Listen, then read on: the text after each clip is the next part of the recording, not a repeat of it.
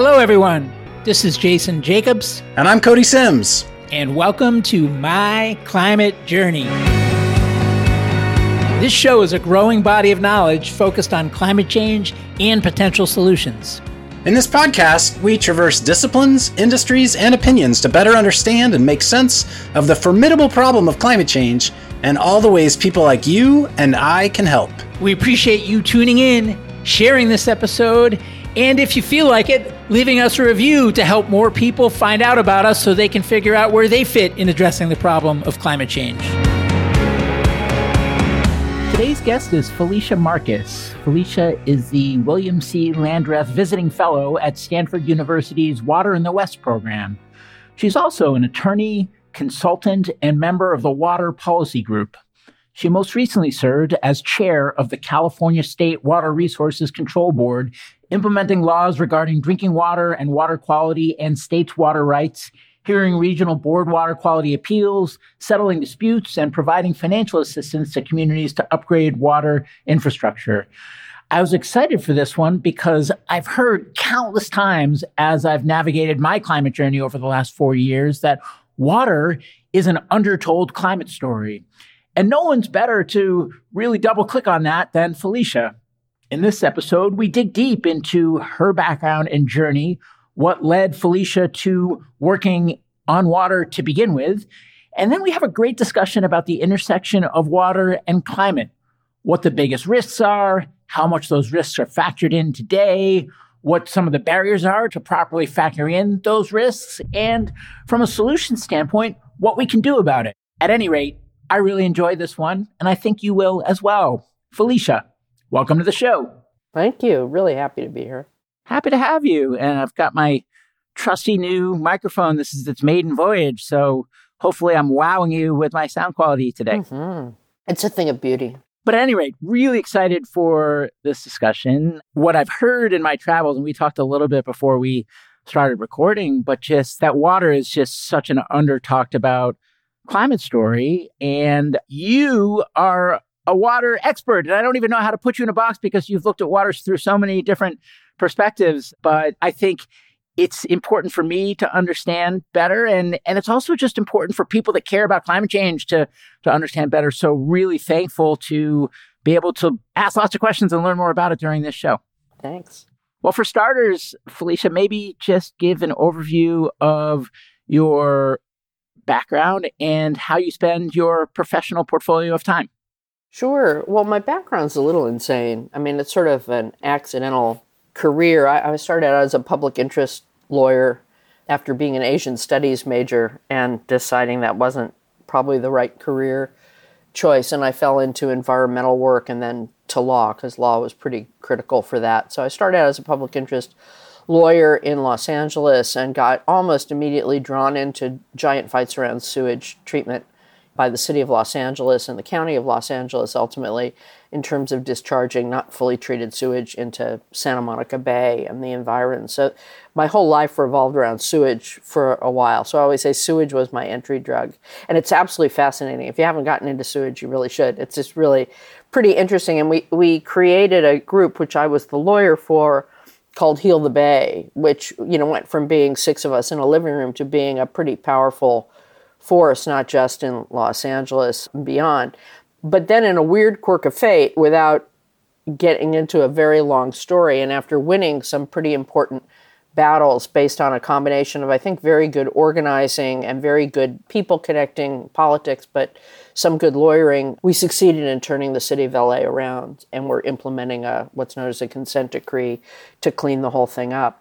And to make a very long story short, in a strange moment in time, we had a very unusual deputy mayor who talked Mayor Bradley, one of the greatest mayors LA's ever had, into actually, I'm making a long story short, putting me in charge of the whole public works department, not just the wastewater program. So I had this Václav Havel kind of moment that I was leery of accepting because it seemed a bit too good to be true, but went because you've you know got to put yourself where your mouth is when you get the when you get the chance. And so then I, I ran that public works department a lot more issues.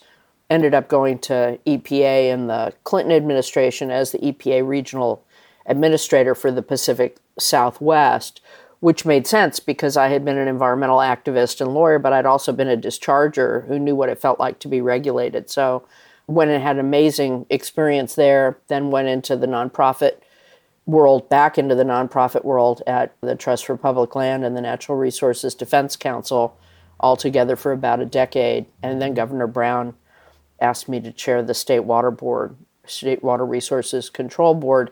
And that's one of those be careful what you wish for, because then we went into what was then the worst drought in modern history. so I spent seven years there. And then now I'm at Stanford working on water in the West issues, which are all touched by climate change. And we can talk about that a little bit more, focusing on urban issues, but also on fish and wildlife issues and nature based solutions. So I'm sort of a practitioner brought into the academy to do my own work, but also to help other academics and students bring policy reality into the work they're doing.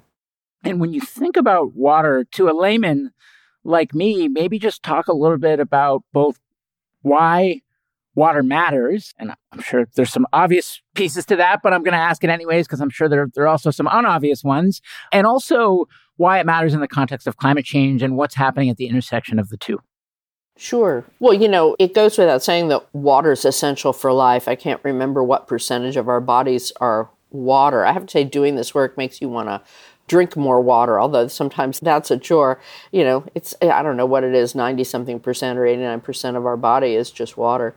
So it's essential for life, but clean water is essential for public health, for sanitation. It's also essential for the economy, for growing crops and producing goods. And it's far more essential for the ecosystem than people realize. This is one of my most deeply held issues and most painful ones, which is that we've, in most places, many places, in the arid West in particular, we've diverted so much water out of our water courses that ecosystems are plummeting. And even if you can't pin the tail on the donkey, you know, in term or on the fish, molecule for molecule, it's absolutely true. And we, we actually do have substantial science to prove it, but it's very hard for us to actually add water back in once we've diverted it. So for the whole ecosystem that we depend on and that depends on us, we're dropping the ball. It's also important in a climate context in ways that tie into the fact that people do take water for granted. So if you think about it in a historical context, you know, never in human history have so many people been able to take water for granted and take it for granted that clean, safe, affordable water is going to come out their tap, that they're going to have enough for their their yards and landscapes that you know water's just always there and a part of it is because our urban infrastructure in particular has done such a good job of bringing water across vast distances. And we can talk about the difference between the East and the, the West because the, the East has issues too related to climate and to water scarcity, though most people don't realize it. And so as a result, people take it for granted. It's not valued quite as much. And that's something that engineers are proud of, and rightly so. I mean, it's kind of this noble pride of being able to provide something for life that's so essential and to, have people be able to take it for granted, which you know people in small rural communities in most of the world do not. They know where the water comes from, and they they don't take it for granted because they're not sure that it's clean, safe, and certainly not affordable. The problem is we have to kind of turn that around now because now we have to ask people to invest more for a couple of reasons, and that's because whatever the massive planning and the public works and other things that we've done over the past number of decades, really the past century or so, there's been a revolution in the provision of clean, safe, and affordable water. We have to do more. And we have to do more both because we recognize the human right to water and that there are many of people in our midst, and particularly in small communities dependent on groundwater, that don't take it for granted and don't turn the tap and get clean, safe, and affordable water. That's number one. Number two, all those planning measures that we've used over time, both to get water to people and to protect against flooding, which is a whole other side of the water picture, are out the window with climate change. And they're out the window with climate change because of temperature rise. I mean, there are other things that happen, but just a few degrees temperature rise turns the whole system into disarray on a number of fronts. One is that system I was talking about, there's a massive system of storage and conveyance that makes modern California possible, where we store water in reservoirs and we convey it across long distances. I mean, over half the California population is hundreds of miles from where their water comes from, comes from multiple sources, and we can talk about that more specifically in a minute. And it's a mix of sources, right? So you've got groundwater or surface water and surface water from multiple sources. And so we're dependent on storage because we have a variable hydrology where it doesn't rain every year, rain or snow every year, and where it doesn't rain and snow in the places where the water is most used, and it doesn't rain and snow in the seasons when it's most used. And so storage really is essential, and people have huge fights over a given dam, which isn't the scale we're talking about. Here, the challenge is that snowpack is fully 30% of storage in California an average year, as it provides a timing function where the water melts out slowly, replenishes those reservoirs. You know, reservoirs aren't just fill it once and done for the season, they're refilled by snowmelt. It replenishes the streams it goes down, and it also ends up refilling groundwater basins. So you end up with the whole system thrown into disarray with a, just a, a few degrees, or even one, it seems, a Fahrenheit temperature rise where more precipitation, even the same amount of precipitation, falls as rain rather than snow. So you end up with more flooding in the winter and the spring, and less of that reserve to back up your initial filling of your reservoirs and what ran down your streams and into local areas and into groundwater basins. And so that's an enormous jolt to a system and the assumptions on which the system is based. And what we found in the current drought which was a very hot drought. So it's much more came on fast and it's the kind of drought we know we're going to see more of where we're going to have drier dries and more frequent dries is that a lot of the precipitation didn't even make it to the ground and when it did make it to the ground it evaporated up out of the ground or it got soaked into the ground so quickly that the actual runoff was substantially less from the same amount of precipitation as all of the models suggested. Now, is that predictable? Yeah, but it wasn't expected. So that's really big. Then on the other side of the coin, in the flood world, we tend to build towards what we call a 100 year protection or 200 year protection in certain cases. So we build our levees and our seawalls and things like that based on what we've seen over the past 100 years or so. And we're going to end up seeing much bigger flooding. We're going to end up with sea level rise, which ends up making the flooding worse and the storm surges worse. And the scale of climate change is going to make that more unpredictable and also impossible to defend against at the extremes. So we have to move from the conversation's been about sustainability, but we have to move more to resilience, where we not only are looking at a broader range of impacts, but where we're going to have to recover from disruption and disaster because there's just no way that we can build large enough holding basins or uh, tanks or seawalls or anything. And the I'm getting to the punchline so that I don't just start with, you know, dismay here in terms of what's coming is that you do have a movement that recognizes a we need to adapt and we should come back to talking about adaptation versus mitigation or adaptation and mitigation in the climate arena, but where people see that some of the more resilient systems are the natural systems.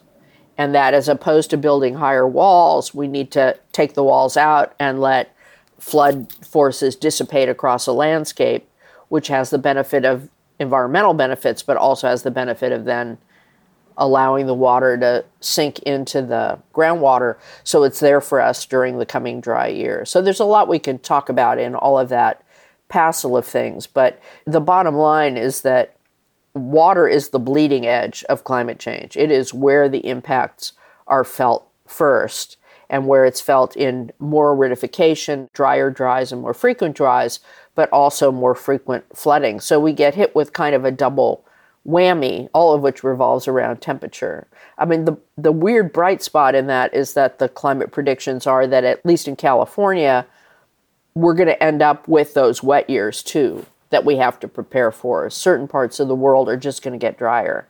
and they're not going to get those periodic deluges that are capturable at some scale. And, and those areas are going to be in a world of hurt. Sorry, that was a long answer, but I think about this a lot. No, it's a good foundation for a substantive discussion. I want to go back to something you said earlier around the fact that more people than ever before are benefiting from or are in a privileged position to take advantage of the fact that they have clean, safe, affordable water. I, I might not have gotten that wording exactly right. But my, my question is oh, and, and you also said that we did a lot of things right to enable that. What did we do to enable that? And since I tend to ask questions in twos, what is preventing us from from getting that to everybody else?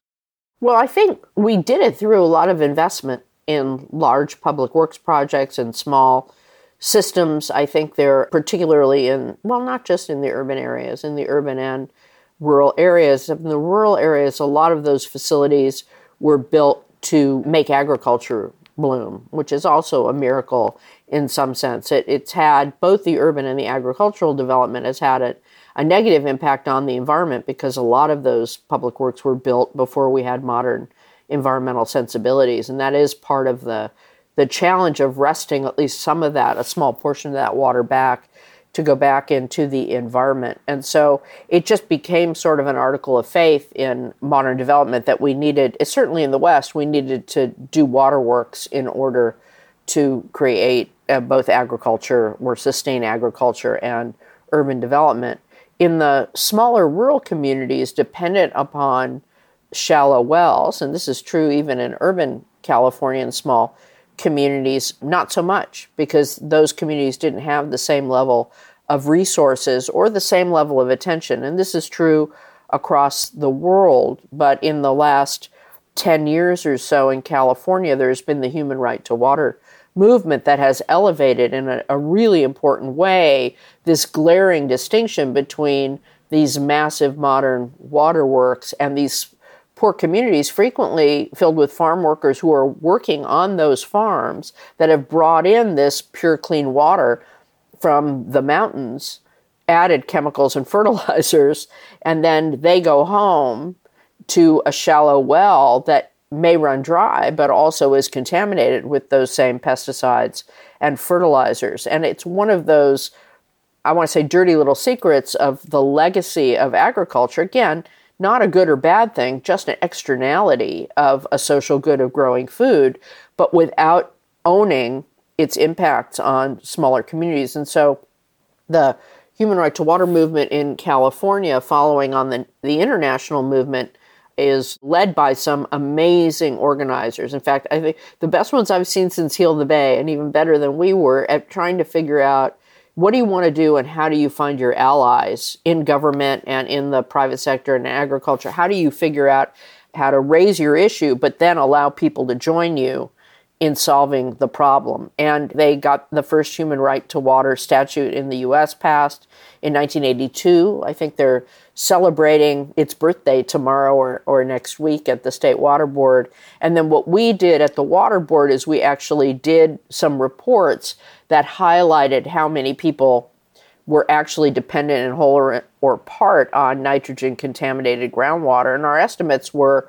you know, up to a million people, which ended up being a headline that between our reports and our putting it out there whenever we could and the phenomenal activists doing their work really elevated the issue. And the, the last 10 years have been a story of successive pieces of legislation to give the State Water Board the tools to try and solve this problem and hundreds of millions, if not billions of dollars to help consolidate systems, build systems, and the like, both for water and sanitation. It's, it's not done, but it's definitely made a tremendous amount of progress. And certainly by the end of the next decade, if not earlier, we should be able to provide water to Californians, you know, at much higher percentages, if not 100%. So it's a really important movement worldwide and something where California is in the lead of trying to do something, even though it still has a long way to go.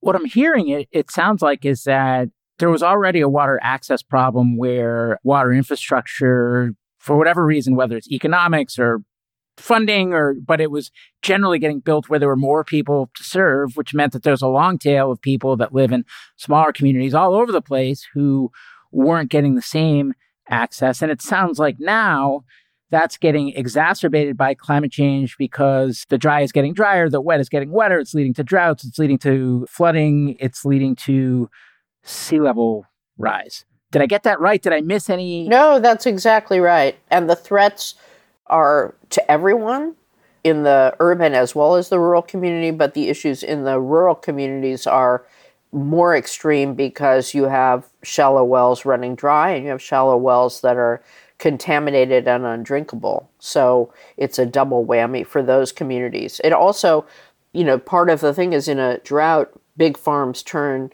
their pumps on higher or put in new wells, and that draws down the shallow wells that small rural communities rely on even more. So they end up running out of water, let alone just having terrible water.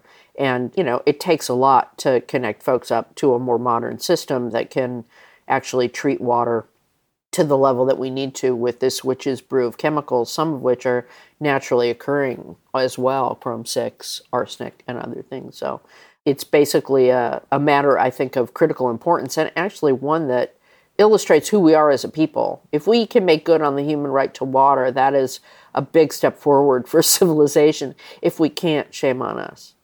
And when you think about making right on it, how much of the playbook is just what we've already been doing since you said it's, you know, we've done so much good and just doing more of it versus the playbook itself actually needing to change as you start factoring in what's happening with climate change?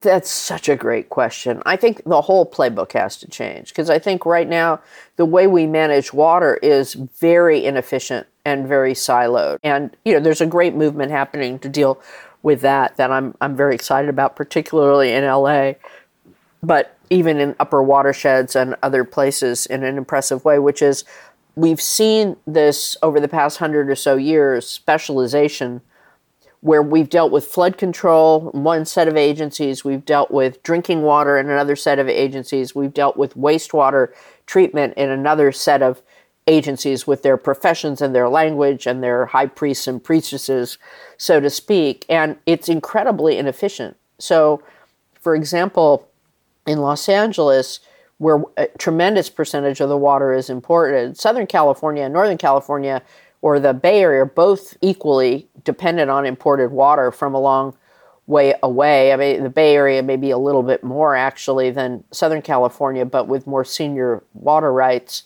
so a little less interruptible, but nonetheless vulnerable. But you've got all this water coming in that takes incredible amount of energy to get here. Then we use it fairly profligately by putting green carpets in front of our houses, known as lawns, that we keep bright green in the middle of the summer, let alone the middle of a drought.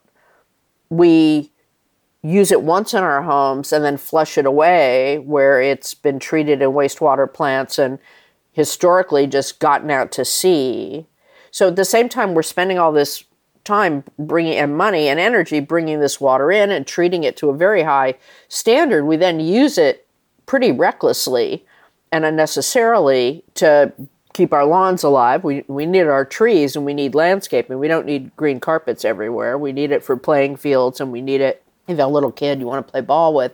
Still doesn't have to be bright green in the middle of the the summer and then we use it once and we spend a lot to treat it and we send it out the real answer and the movement that I'm excited about and where I've been spending my time, my whole career, but in particular since the Water Board, is on a multi benefit approach to how you use each drop of water a little more mindfully. And so there's been a whole movement. I, I, would give credit for it in LA over the decades to Andy Lipkis at Tree People and Dorothy Green of Heal the Bay and a bunch of other groups for sparking what is a whole movement of many wonderful people to try and figure out how to change that. So, what you have in LA writ large, not just the city of LA, is a massive effort to at least recycle that water, right? Once it gets here, and LA's goal is 100% recycling by 2035, and they've embarked on what will be the largest recycling project in the world. The Metropolitan Water District of Southern California, which serves over half the population of California, is also doing a large project, not quite as big, but still bigger than the, the largest one currently, with the LA County Sanitation Department, where they're going to be finally recycling water at these large coastal plants. They've been doing it inland for quite a long time. And Orange County, currently the largest in the world at 130 million gallons a day, as compared to the 150 and 214 of the other two projects, is going to finish recycling 100% of Orange County's wastewater this year. So you've got that piece of it.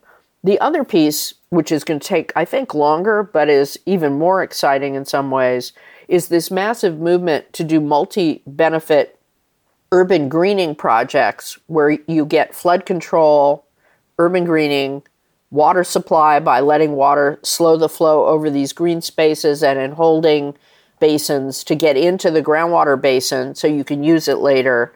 And the stuff that flows across and then flows out to the bay gets cleaned by, you know, what we scientifically refer to as the magic touch of nature, where somehow rolling through greenery and soil actually does clean those urban hydrocarbons and other things that run off streets before it runs into the bay and the harbor. So you actually get a forfeit for doing it, but it's a massive challenge. But the voters in LA County voted to raise 300 million a year to be doing these projects. So you'll see the face of LA County transform over the next decade. It's, and that's just the urban version of it. You see it up in the upper watersheds, just finished a paper on the synergy between state climate policies and nature based solutions that yield multiple benefits, including for water supply and water quality across the whole Colorado basin. And there's amazing work also happening in doing ecological forest restoration in the upper watershed, which will prevent the massive wildfires that are outsized because we haven't managed our forests and outsized because of the additional temperature from climate change. And they are now producing more carbon emissions than fossil fuels. Now, that doesn't mean to do that instead of stopping fossil fuels. It means we've got to put our pedal to the metal on both of those at the same time. And with the nature based solutions, you get this added benefit for water quality and water supply, especially if you add meadow restoration. So there's an exciting possibility for us to actually work with nature rather than trying to be so single issue siloed, but there is an enormous human challenge to doing that. We're going to take a short break so our partner Yin can talk about the MCJ membership option. Hey folks, Yin here, a partner at MCJ Collective. Want to take a quick minute to tell you about our MCJ membership community, which was born out of a collective thirst for peer to peer learning and doing that goes beyond just listening to the podcast. We started in 2019 and have since then grown to 2,000 members globally. Each week, we're inspired by people who join with differing backgrounds and perspectives. And while those perspectives are different, what we all share in common is a deep curiosity to learn and bias to action around ways to accelerate solutions to climate change. Some awesome initiatives have come out of the community. A number of founding teams have met, nonprofits have been established, a bunch of hiring has been done, many early stage investments have been made, as well as ongoing events and programming like monthly women in climate meetups, idea jam sessions for early stage founders, climate book club, art workshops, and more. So whether you've been in climate for a while or just embarking on your journey, having a community to support you is important. If you want to learn more, head over to mcjcollective.com and click on the members tab at the top. Thanks and enjoy the rest of the show. Back to the show. And so the, the two things that I heard you say are impactful levers for shoring up our infrastructure, if you will. One is recycling more, so water reuse, and the other is urban greening. For each of those, what is the business case? So I, I get the social case, but what is the business case for each of those? And also, what are the biggest barriers holding them back? Maybe we can take them each individually. That's great. Remind me of the second question if I forget. I mean, no, I think there is a business case to be made, but one of the things we need to do is do better quantification to make that case. That's a big part of my paper in the upper watershed in particular. In LA County, that's actually where Andy Lipkis started. I mean, he found somebody from Silicon Valley, this is a dec- couple decades ago, who created a model where he looked at how much were we spending to bring all this water in how much were we spending to treat it for drinking water? How much were we spending to treat it for wastewater? And looking at that total that total picture and then presented it to the county of LA, the folks who tend to raise the walls of the LA River and other contributing water bodies to try and get water out because the key thing is to avoid flooding. And they were so impressed with it that they essentially gave him what became around $100 million a budget to retrofit homes. And there's a, a, whole neighborhood, and there are other places too, a whole neighborhood called Elmer Avenue, where he, he did things like retrofit a house with cisterns that would take water from the gutters, French drains to allow water not to be running off all the, the pavement into the street, took out the sidewalks, created swales and the like. And, you know, even the fire department came and like would do a hose on the top of the house and they could measure how much, you know, less actually ended up going out and running into the streets from a stormwater pollution standpoint. And it led to the city of LA doing a half a billion dollar measure, measure O in the last decade and ultimately underpinned this current $300 million a year effort. And that was, he started with the dollars and sense of that. But it requires people to think collectively of the total good. The same is true in recycling projects, where if you just look at it at its cost per acre foot, if you're, for example, you're comparing your your cost of water recycling to the current cost of imported water, or even the with an escalator in it, it looks pretty expensive.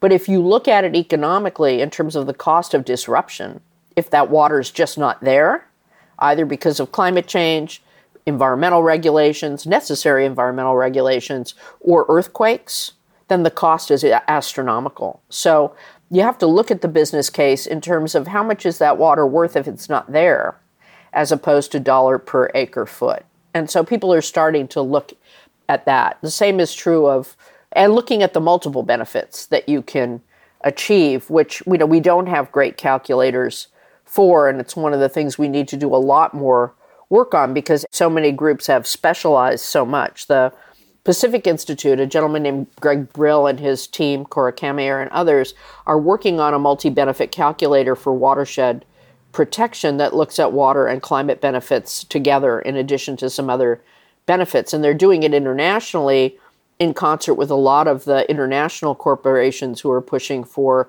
net zero or net water positive indicators to help them figure out both where to invest, but also how to make sure the investments that they're making in upper watersheds as part of their branding, business model, maybe Good Samaritan work in some cases, actually adds up as opposed to just being greenwashing. So, in the international arena, there's a movement to do some of this at the local level. We have to do a lot more of it.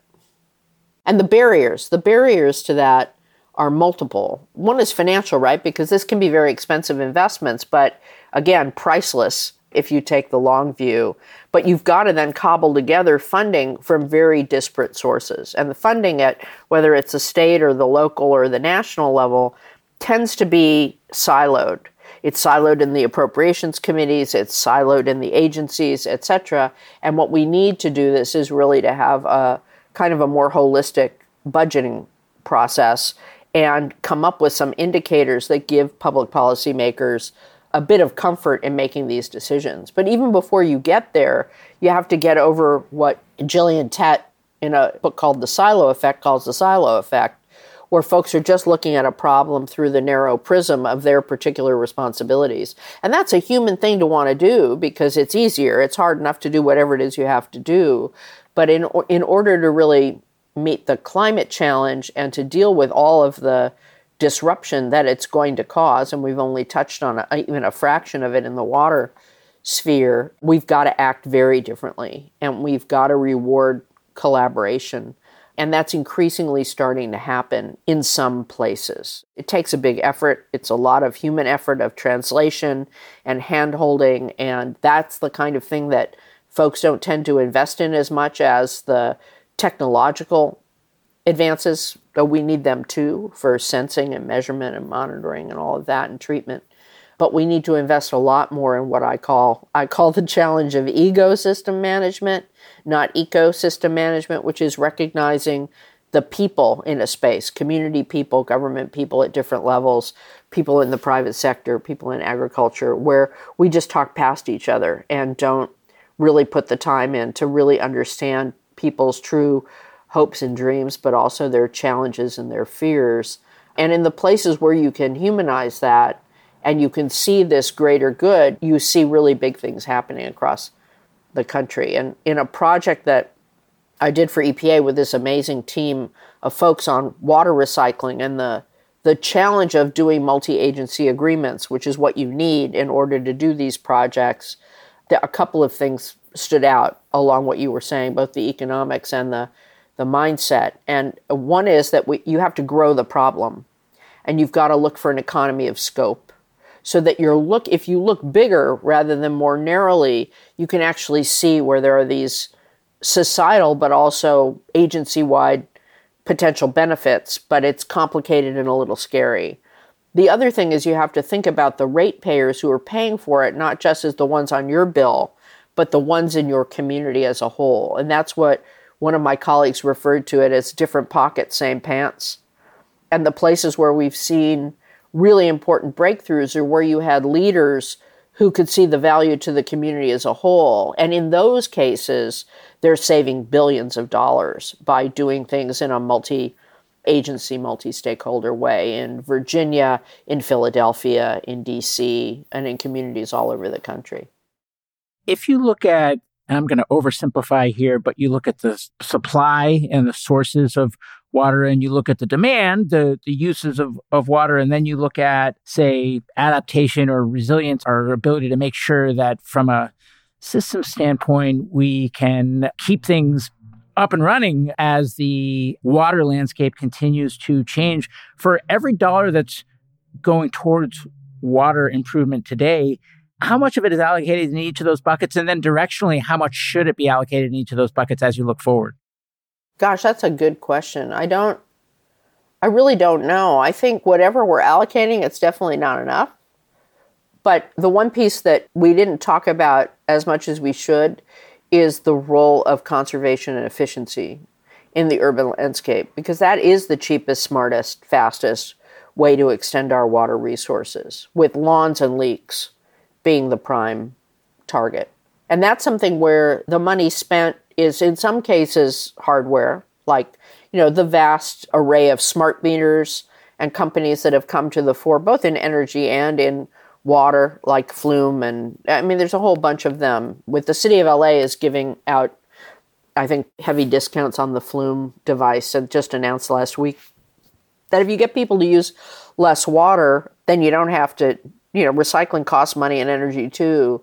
You're just extending your water resource. You've got recycling and capturing stormwater, but conservation first and, and foremost. And that means transitioning out of lawns, which are a luxury not essential to modern living in most places.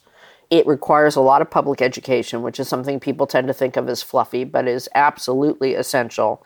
And we've shown that with smart public engagement, the public will respond. During the last drought, we had mandatory conservation rules, and the public saved 24% in relatively short order. And part of it was mandatory, but part of it was just a lot of communication.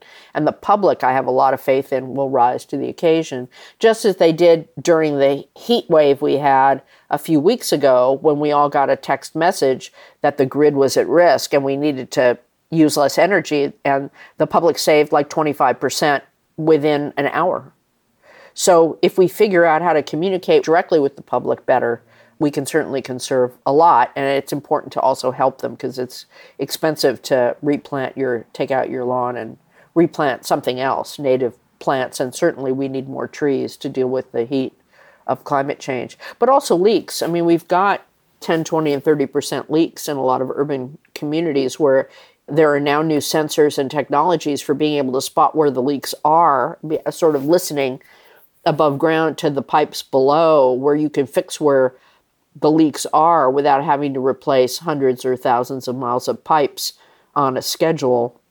And that can save a lot of water in addition to these Flume and other, I don't mean to plug Flume, there are other devices, that's just the name that's coming to mind, but it's good where there's a, you know, people can figure out in their homes themselves where they might have a leak in their house or indoors or outdoors and then deal with it, that's also a lot of water. So, and that's just scratching the surface of efficiency. I think in agricultural regions, we also can use recycling, and where there's a wastewater facility nearby, that's happening a lot in the Central Valley. We can also be more efficient with our irrigation, but we also need to be more mindful of recharge during the wet time. So, oddly, in, in agricultural reasons, we're going to need to employ both flood and drip in the same fields for different purposes. You know, to use less water, or you know, or laser leveling. You can get efficient with flood, but not everybody has the equipment to do laser leveling.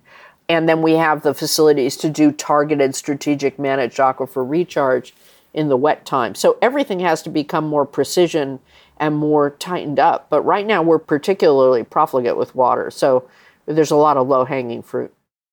And I mean, the most efficient way to bring about change is across many regions or even many countries, but at the same time, the landscape as it relates to natural resources and water in particular, I would imagine is so different from place to place. I mean, are there any elements that are one size fits all, or is it literally just a custom approach is needed for each and every region around the globe? Well, that's a good question. It's a both and kind of an answer in the sense that every place can become more efficient and you can invest to become more efficient, more precise.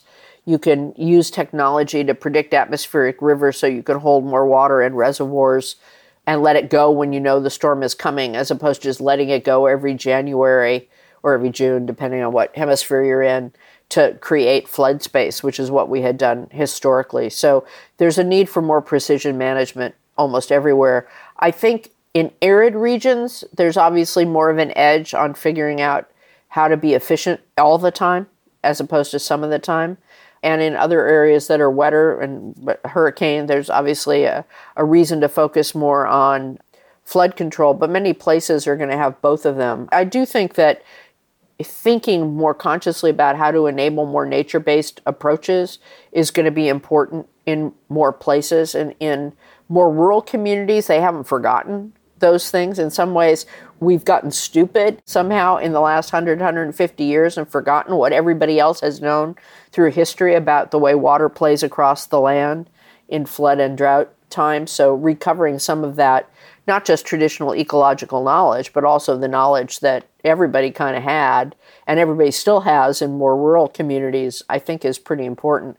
I do think there are areas in particular where we're going to have to constrain ourselves. It's not like it's all technology based. In in many parts of the the West, we've created another miracle of modern food and fiber, but we've done it by outstripping what nature can provide. And even with the droughts to come, which are going to be tougher, We've both withdrawn too much water from our surface waters and we've robbed our groundwaters of both recharge and we've overpumped it to the tune of over 2 million acre feet a year to produce this incredible bounty of, you know, fruits, vegetables, nuts, food and fiber that gives the nation 90% of its salad in the winter and 25% of all of its agricultural goods during the rest of the year. And we, we don't have to eliminate it, but it's going to have to shrink a little bit to live more within the means of what nature provides. And that that's happening big time, particularly in the Central Valley with the Sustainable Groundwater Management Act in California.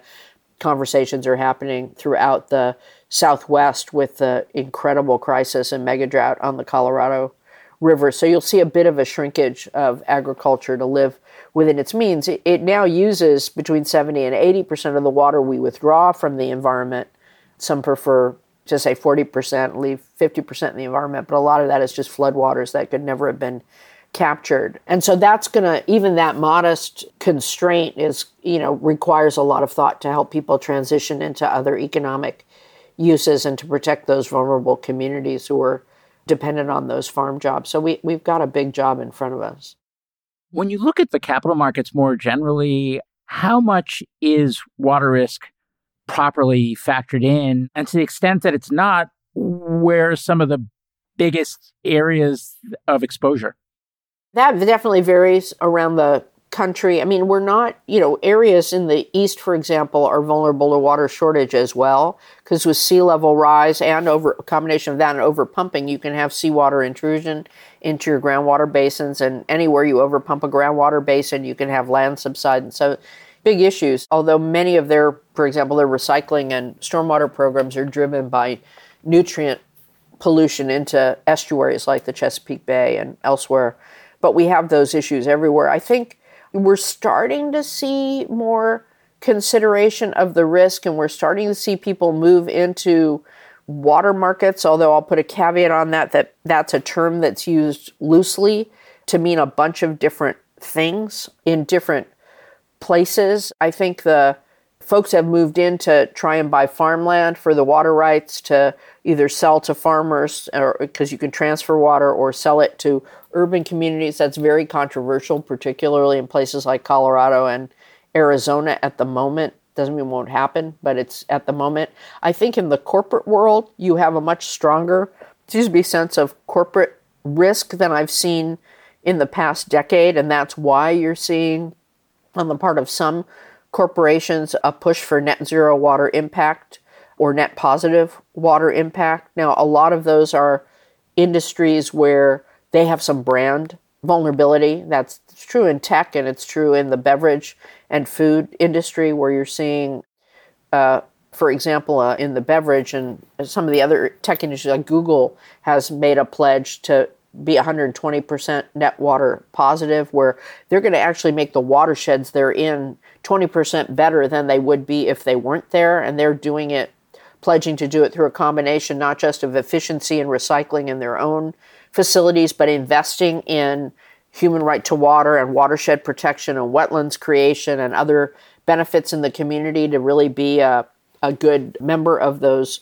Watershed, some of the other tech firms are doing something similar, and the beverage industry have made various pledges of being net water positive or net zero. Some of them talking just about the water in their finished product, which I don't think is enough.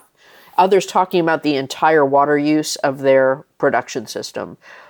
They're also thinking about where do they place their facilities, as opposed to putting your facility in a place that's water short, putting it in places that are more water secure, but not abandoning places in, for example, the arid West, but thinking more carefully about how they can be, again, a steward of that particular watershed. Because large corporations can come in and they have enough money to buy water and buy water rights, but you're not going to be a popular member of your community if you just stand on your water rights while the rest of your community is seeing their wells go dry or their facilities shuttered. And so you have a much more sophisticated effort happening in some industries, and that's actually helping push the quantification and the nature based solutions movement in an important way. So it's just, it really varies on where you are, but it's really important for the private sector to recognize that places are different. They're a member of those communities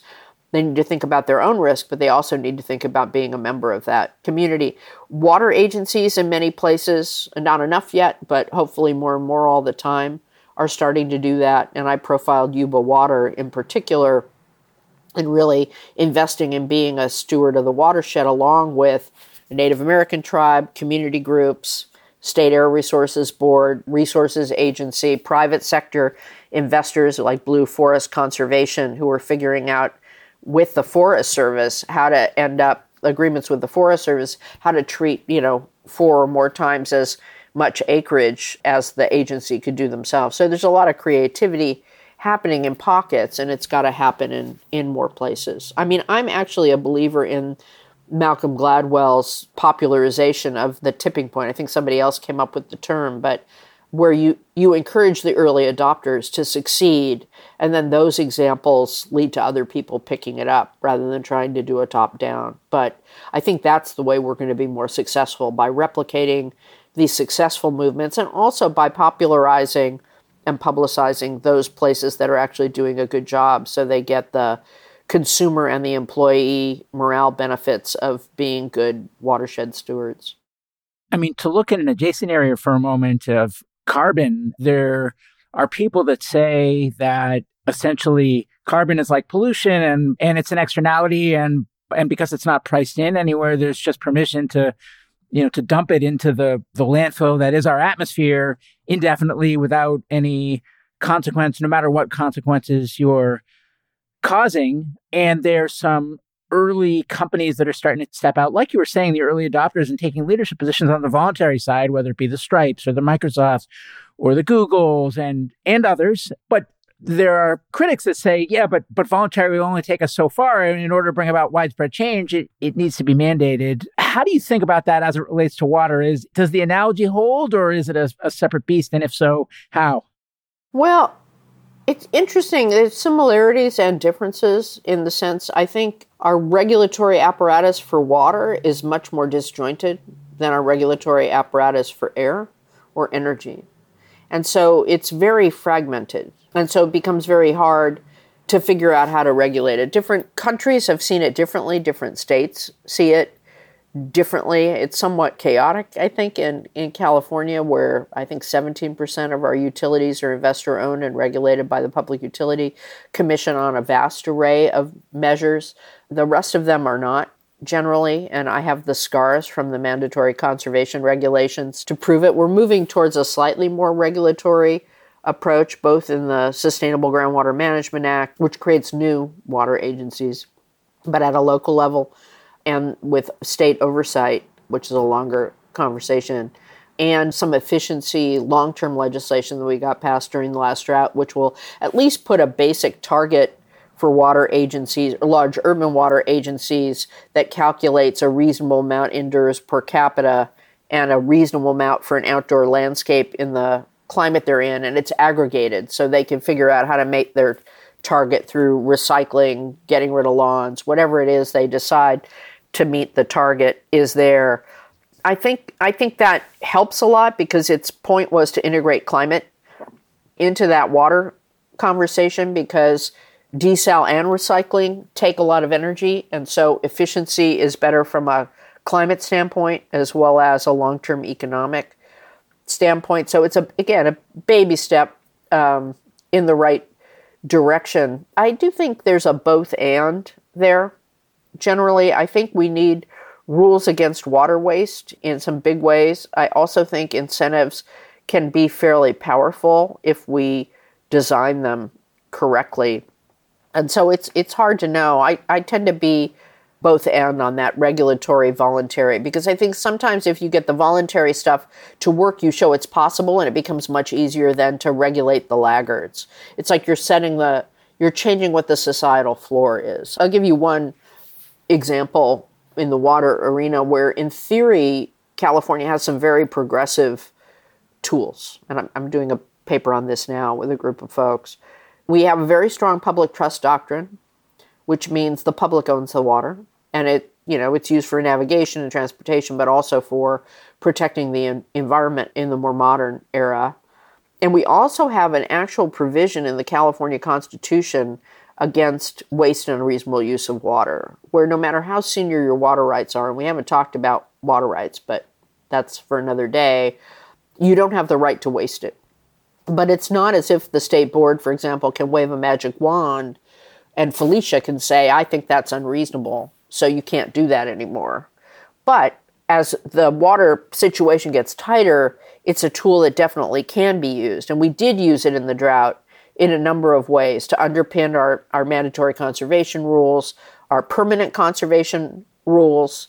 Well, not permanent yet, but the prohibitions on certain practices like using potable water in an ornamental fountain or um, hosing down your driveway or the sidewalk, cer- certain things that are really quite wasteful but we also used it to protect fish and wildlife during the drought, that it was unreasonable for all the senior water rights holders to pull so much water out of a stream that the fish didn't even have belly bumping flows to get to their refugia. That can become more broad over time as the climate situation and the drought situation gets much worse. There will be practices that the state board, in theory, has the ability to say, well, that's unreasonable. You can't do that. But you can't wave a magic wand. It's a long, process that requires a lot of hearings and evidentiary adjudicatory. It's a, you know has an effect on people's water rights. So I'm saying there's a tool there, but it's not a very efficient or effective one. But I think if we go into a 10 year drought, all bets are off, and you'll start seeing very serious conversations about allocating water, uh, about our water rights system, about a better way to make sure that we provide for healthy agriculture, ecosystem, and urban communities, which is the case. Water is more heavily regulated in the other states in the country than in California. We're probably top of the charts for water quality. We're not top of the charts for water supply.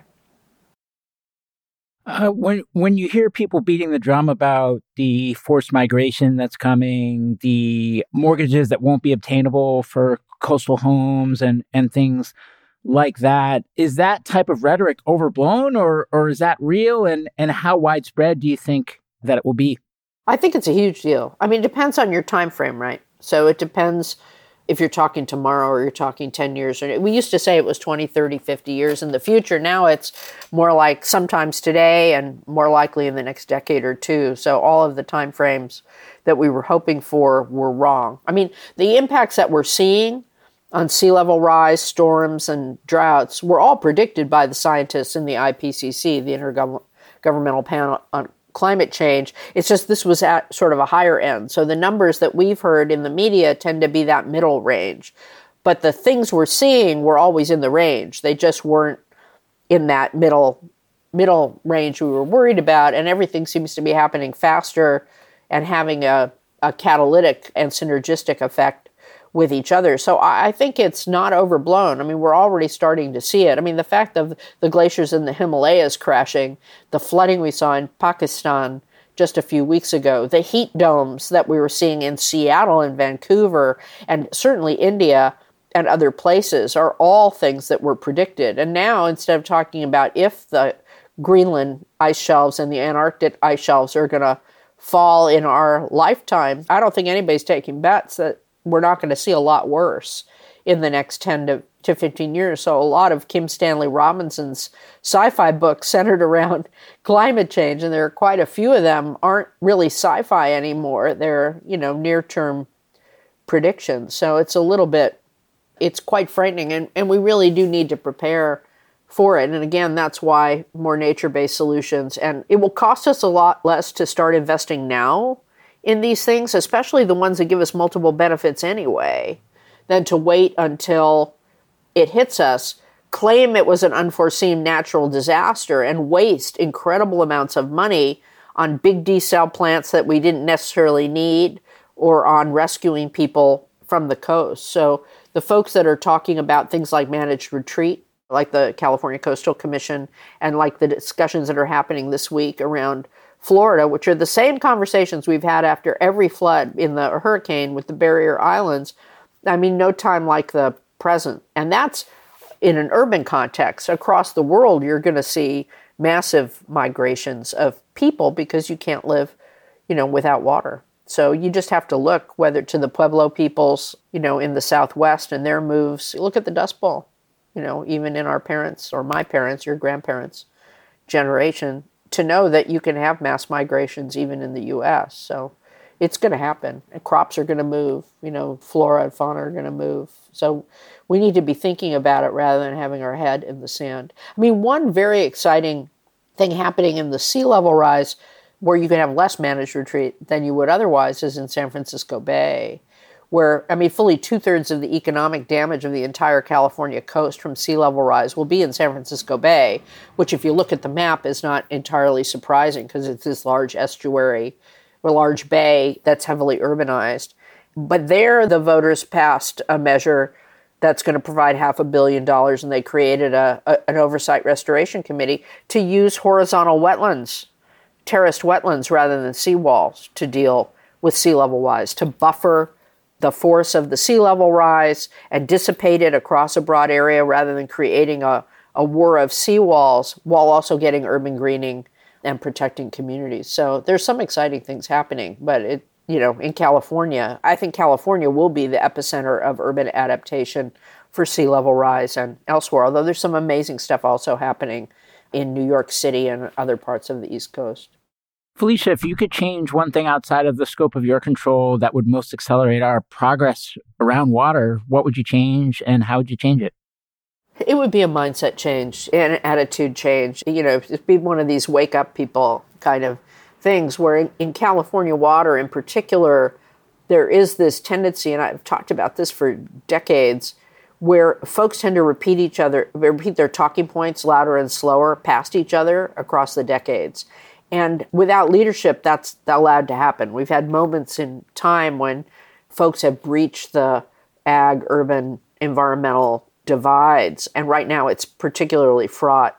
But I would get people to, to take that bigger look, that economy of scope, that sense that we really are all in this together and actually talk about some of the solutions where we can actually save ourselves because people get caught up, I think, in these small pitch battles to hold on to what they think they have, when in fact there's this freight train of pain coming at us all with climate change in the form of worse droughts and worse floods.